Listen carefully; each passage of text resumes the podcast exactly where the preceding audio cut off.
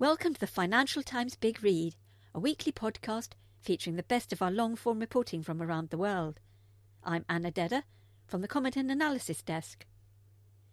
The race for Iran's presidential election on Friday has shown deep divisions in the Islamic Republic, with the issues of inequality and corruption dominating the campaigns, says Najmeh Bozorgmehr. The battle between the current President Rouhani and the hardline cleric Raisi is also sharpened by a power struggle over who should be the country's next supreme leader, Najmeh says. Almost 40 years ago, a plot of land in the north of Tehran was confiscated from its wealthy owners in the wake of Iran's Islamic Revolution. It was one of many such land grabs by the country's new leaders who promised to help the poor and win their support. Today, that same 4,000 square meter site is home to a newly built tower block. But rather than housing the city's poor, it's occupied by some of its wealthiest residents. The 10 story building features tennis courts and snooker hall on the ground floor, a garden and swimming pool on the roof, Porsche sports cars sit in the parking lot, and Venetian chandeliers hang in the elegant high ceiling lobby. Even the smallest of the 30 plus apartments would cost at least 120 billion rials or $3.8 million to buy. For many Iranians, Tehran's modern glittering buildings have become a potent symbol of the opportunities they believe have been stolen from them.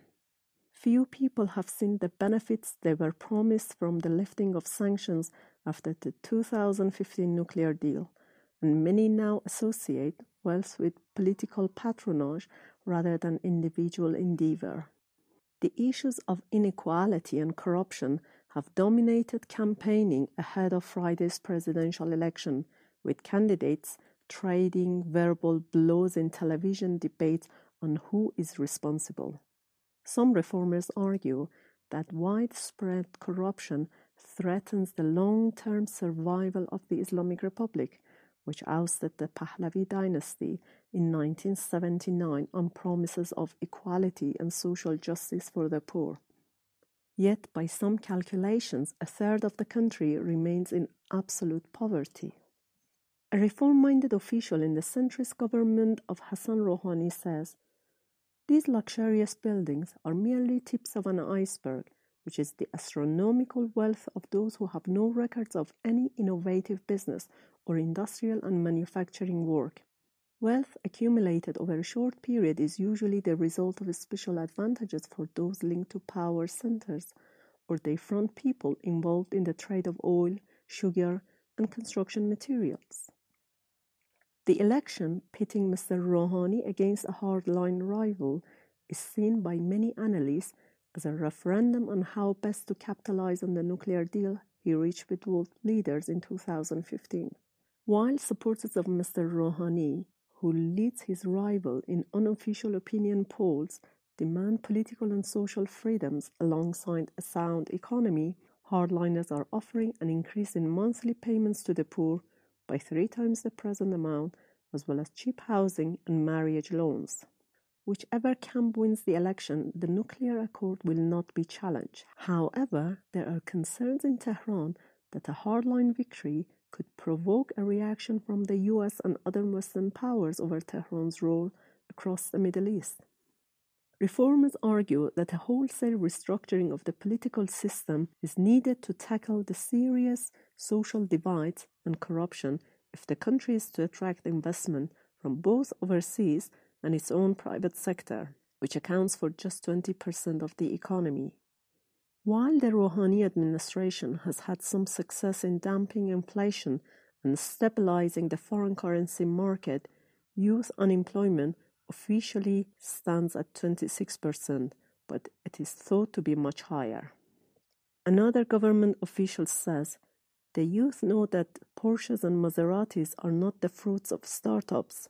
Iran's economy has become an economy for the rich kids. There is an angry army of unemployed youth who threaten Iran like a nuclear bomb.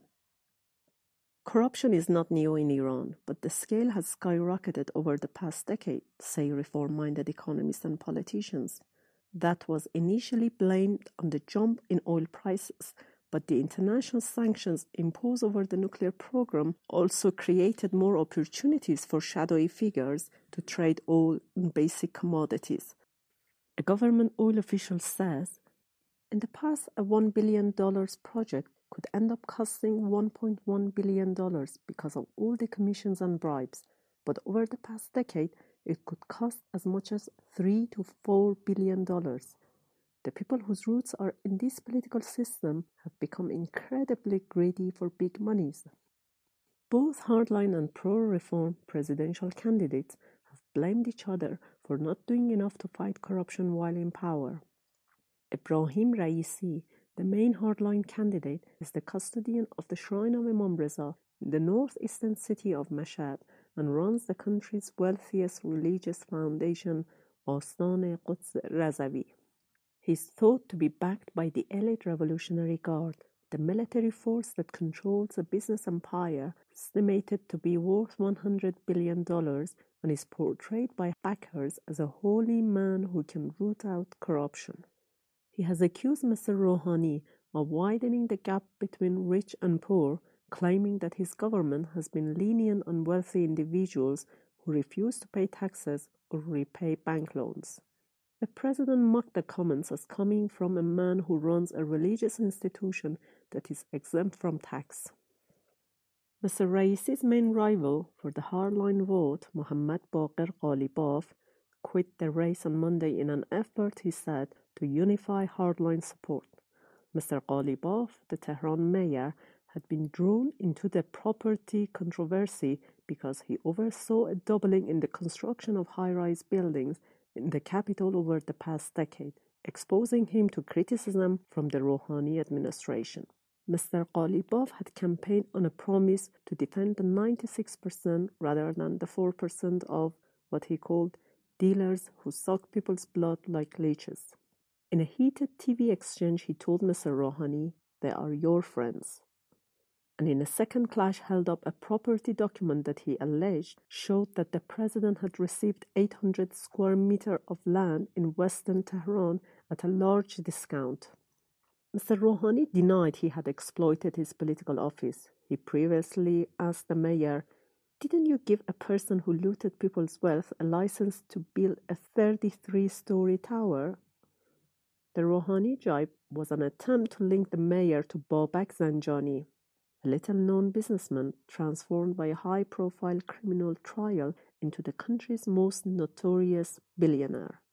Suspected of acting as a front for powerful military and political figures, Zanjani was convicted last year of selling crude oil worth $2.8 billion when Iran was under international sanctions and siphoning off petrodollars owed to the treasury. The Rouhani government claims the nuclear deal with the US and other major powers has allowed it to clean up corrupt practices that it alleges flourished under earlier administrations. The first vice president, Ishaq Jahangiri, who is also standing for president but is expected to drop out before polling day, alleged during the campaign that as much as $700 billion in oil revenues generated during the period of Mahmoud Ahmadinejad's presidency 2005 to 2013 has not been accounted for. Mr. Jahangiri gave no evidence to support his claim, which was rubbished by Mr. Ahmadinejad. Mr. Jahangiri said, Those who institutionalized corruption in the country have to be ashamed. Those who created Babak Zanjani have to be ashamed. Analysts warn that Iran's battered economy, which suffered three years of recession after 2011, cannot sustain high levels of corruption or pay for the populist policies associated with the Ahmadinejad era. Businesses complain that the economy is stagnant despite economic growth last year of 6.6%, according to an International Monetary Fund forecast. That improvement has come largely as a result of a doubling in oil exports thanks to the lifting of sanctions. Yet companies argue that they are having to work much harder just to stand still, and some blame the sluggishness on the military's entrenched role in the economy. Saeed Leilaz, an analyst, says in 2002, imports worth $2.5 billion could increase economic growth by 1%. Now we need $12 billion worth of imports to reach that growth because the economic system is so inefficient. About 40% of the economy is not accountable to the government and does not pay taxes. The economy has been militarized. The involvement of the Revolutionary Guard in the economy dates back to the end of the Iran Iraq War in 1988. The conflict gave it new prominence, and the leaders of the Islamic Republic saw benefits in having military insiders, those in power with an interest in the system's survival, in charge of key economic sectors. It has gone on to build an empire that now controls everything from the telecom sector to the construction of roads and wields enormous political influence. The Rouhani government curbed the Guard's economic activities by blocking it from large scale projects in a bid to open the door to the private sector and foreign investors. Mr. Rouhani said last Friday those groups which enjoy political and security support, a clear reference to the Guard, do not let free competition and growth of the private sector. Tensions with the Revolutionary Guard are not Mr. Rouhani's only problem. The death in January of Akbar Hashemi Rafsanjani has further complicated the election. The former president, one of the country's most powerful figures in the past four decades, allied himself with the reformist camp in recent years. Although tainted by corruption allegations, he was seen by many as a pragmatist rather than one of the ideologically motivated founders of the system, and one of the few people capable of bridging divides within the country. Hundreds of thousands took to the streets to mark his passing amid hardliners' concern that it could turn into another opposition rally. An independent political analyst says the high turnout at Rafsanjani funeral was a message from the people to political leaders that they are not passive but very sensitive about developments which affect their future. Before his death, according to aides, Rafsanjani had urged Ayatollah Ali Khamenei, the supreme leader, to consider a restructuring of the political system to address society's ills. Among the ideas was an overhaul of Velayat Faqih, which gives ultimate authority to the supreme leader. Mr. Khamenei did not respond to the proposals, say the aides. Soroush Mahallati, a senior reform-minded cleric who was close to Rafsanjani, says if the political system becomes more efficient and introduces reforms, there will be no legitimacy crisis. He says, but what we see today is a lack of correlation between the ruler's ideas and public demands for a more modern political structure, which has resulted in people's mistrust and disillusionment. The presidential race comes at a sensitive time for the Islamic Republic. Political factions are positioning themselves for when Mr. Khamenei, 77, the ultimate decision maker, dies. Whoever is president at the time could influence the choice of who replaces him. A regime insider close to both figures says should the leader die in the next four years, either Rouhani or Raisi, depending on which is president, could have a chance of becoming the next leader. The sensitivity of this presidential election is that it may determine Iran's direction in the coming decades. The Islamic Republic also faces rapid social change that is exacerbating the gap between the lower class in urban and rural areas and an educated middle class while fraying some of the traditional values that previously underpinned the state and the family.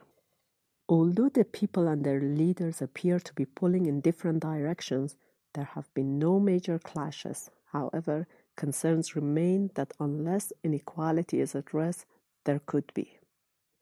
Taqi Azad Armaki, a sociologist, says Iranian society has a new definition of its rights by which it wants to be part of the bigger world, enjoy life, and distance itself from tradition the social system is not in crisis. It is the political system which does not know how to adapt itself to fast moving social developments.